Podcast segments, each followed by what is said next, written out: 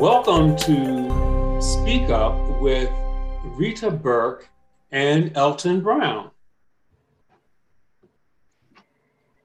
This evening, we have the pleasure, we have the honor, we have the warmest delight of interviewing none other than Andrew Horberry. Andrew is currently a division director in District 60 and he has lots of stories to tell about his life and about his Toastmasters journey. So, welcome, Andrew. Thank you, Rita Nelson. It's uh, just a delight to be with you here tonight. Now that you have been a, a division director for six months, how does it feel as comparison to when you took the role in July?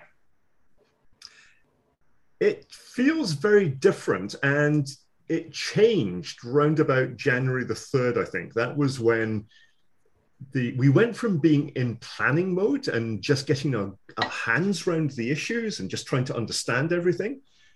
And then round about the turn of the year, we suddenly thought, oh my goodness, this is this is the final six months. There's only six more months to the end of the Toastmasters year.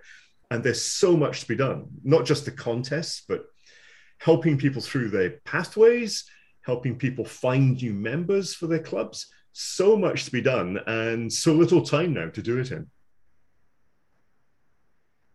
You are so right about that. We started the year in, on the 1st of July, and here we are in January already. So it's like we're heading to the finish line now and we are indeed realizing that there's much to be done.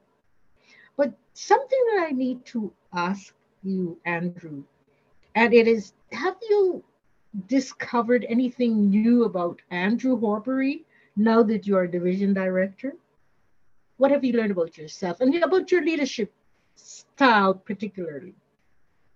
Well, I have to say, Rita, I'm blessed with four area directors who are in that have very, very individual styles, very different styles, but they're all very motivated to do the best for their clubs and, and for Toastmasters. So it's the, the role has brought me a lot of joy, really, just watching those four people grow and expand their capabilities and take on new responsibilities. And I'm seeing them now volunteer for lots of roles and lots of responsibilities that I think maybe they might not have in back in August last year. So that's been terrific. I've really enjoyed almost sitting back and watching that happen because they're doing it under their own steam. They, they are doing their own thing out there. And I guess what I've rediscovered about myself is that I love helping to point people in the right direction. And in division terms, that means knowing all the information, all the resources that the district offers, and not forcing it on everybody, not not overwhelming people with wow look at all the all this stuff because there is so much. There is a manual or a video or a podcast for any eventuality you can imagine.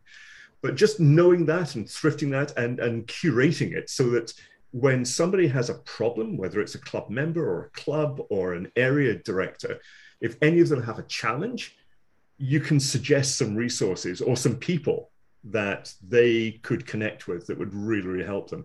So I guess what I'm relearning about myself is I love connecting people and and resources and and help.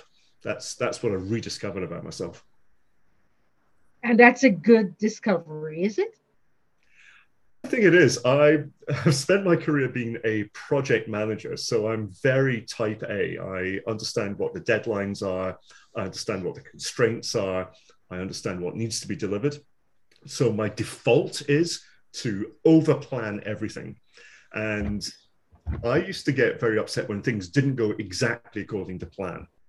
Uh, if something just didn't go the way that I expected or I wanted to, that would bend me out of shape for days. And I'd worry about it and think, how did that happen? And what could I have done differently or better that would have prevented that? And I guess what I have learned is that it's okay. Things aren't going to go the way you expect. They are going to be strange things happening. that you could just never have expected or never planned for. And whereas I would have got very anxious previously about that, I now have a more relaxed attitude and, and I, I can step back, I think, and think about, well, what's really the problem here and how can I help? Uh, that is definitely a steep learning curve to be able to put down the anxiousness and the worry of being a Toastmaster. I remember many times Fern Parker, who has long, she's long gone, but she would always say, relax, it's just Toastmasters. And I think that frame of mind allows you to get rid of all the baggage and allows you, which allows you to move forward I'm just wondering, talking about moving forward, what have you found to be your greatest challenge as a division director? So I think the biggest challenge is one that I think the organization faces at almost every level, which is I know how wonderful Toastmasters is because I've been in it for a number of years. And the leadership knows how wonderful it is.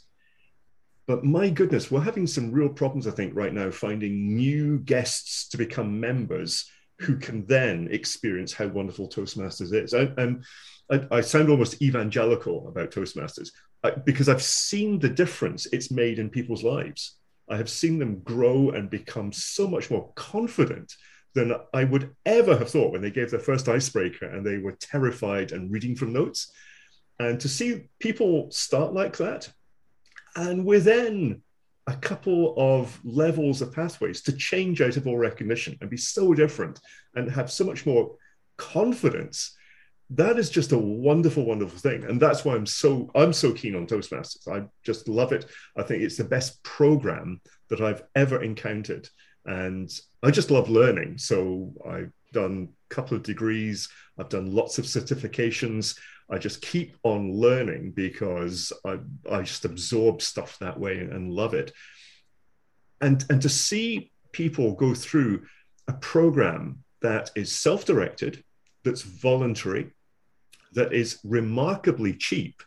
Toastmasters is a heck of a lot cheaper than my MBA was. But to mm. see the results that you get from Toastmasters is just extraordinary. So that's why I'm really evangelical about it. I, I, think it's an extraordinary system. And, and trying to find more people to experience that for the very first time. I think that's the biggest challenge as a division director. I agree with you. It is the challenge to find those people who perhaps finding the people may not be an issue, but getting them to commit to what's involved with Toastmasters. But you said something that really resonates with me is that you like to learn. Uh, I, I describe myself as a forever learner. It sounds to me as if you two are a forever learner, and that's that's wonderful. But before interview started, you said something to me. You said that you had been a Toastmaster for a long time as long as perhaps I have been a Toastmaster. So I describe us both as fossilized Toastmasters, Andrew. I'm not sure if you buy into that description. But if you've been a Toastmaster for as long as you've said, then I, I need to hear from you any story that has etched itself on your mind during your Toastmaster journey tell us about anything that you will never forget about that Toastmaster journey. I will never forget certain speeches that people gave. I have them, I, am a terrible hoarder. So I have got copies of every single agenda in a binder, and I've noted down the times for each of those speeches. And when we had club contests or other competitions, I would write down the results of that. So I've got quite the archive of our club in one place. If I went back to that binder and flicked it open, I could, I bet you, I could remember most of those people and most of those presentations. Without going back to that binder, I can remember a few presentations. One sticks in my mind, and it was a perfect Toastmasters presentation because it had a recurring theme. And the recurring theme was, it's a possibility. And the speaker was talking about how her father, no matter what outrageous idea the speaker gave her father, her father's response was always, it's a possibility. And, and that non judgmental attitude and just the the warmth and humor of that approach, I think, really, really stuck with me. So I will remember forever Terry Bonner's presentation entitled "It's a Possibility." Uh, that struck me as the just the epitome of Toastmasters uh, because it was an unexpected presentation. I walked into the, the meeting that morning, and three presenters gave speeches on completely different subjects and that fuels my learning. Every week, I know I'm going to turn up to the meeting and I'm going to learn something new. And that may be some stuff that Toastmasters would like us to learn about presentation style or vocabulary or something like that. But more often, it's about the person giving the presentation. And I just love, love, love that aspect of Toastmasters. You are a avid learner. You're forever wanting to learn something new different. Your mind probably absorbs things like a sponge. And, and that is a excellent trait, especially if you are a Toastmaster. I wonder, in being a Toastmaster, and then outside of being a Toastmaster, does Andrew, what are Andrew's passions, not including Toastmaster? So my passions as of January 2022 are unfulfilled because I have two things that I love beyond anything else. One is theatre, and I would happily spend every single night that I possibly could in theatre. And that was one of the joys of, of coming to Toronto was discovering the, the very extensive theatre scene here. So I enjoy going to Soulpepper, to musical stage company, to almost anything in any theatre in Toronto. So can't do that right now. My second passion, which is a very, very unexpected passion because I, I grew up as a very asthmatic kid in the southwest of Scotland. I was very unathletic. I was always the last one picked for any team sports. I was hopeless, hopeless at team sports. And uh, my fellow students recognized that and rewarded me with, the, with being picked to the very last for every team. So now, much to my and indeed everyone else's surprise, what I love doing is exercise.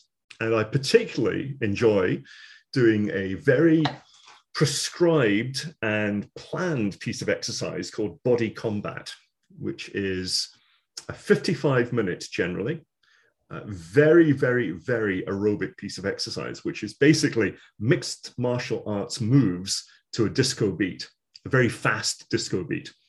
So getting my heartbeat up to 170 uh, over the course of that hour and keeping it up at that level is one of my new passions relatively new passions, I should say. I've been doing it for about seven years now, I think. And again, of course, here we are in January 22, can't do that neither. So my, my passions right now are theatre and exercise, neither of which I can do properly. And I'm so looking forward to that changing, hopefully in the near future. Getting your heartbeat up to how much did you say? 170? And you're still alive. Well, every time, Rita, every time I do this, I wonder whether I'm going to survive the 55 minutes. But so far, so good. This certainly has been for me a simply amazing experience to spend this very short time with you. You have answered all of our questions, and I feel certain that our audience would enjoy listening to what you have said to us. And so, with that in mind, I want to say a sincere thank you to you, Andrew, for joining us on Speak Up. I want to say one last thing. I heard your speech some months back on putting on the Ritz, and it was indeed very humorous. Obviously, you have gained tremendously and you've, you, you've sucked up and soaked up the benefits of Toastmasters. And here you are, after being a Toastmaster for so long, at the top of your game, and I need to congratulate you so much. I see the sky is the limit, and thank you again for joining us. Andrew Horberry. Rita Elton, it's just been a pleasure being with you. Thank you so much for the opportunity.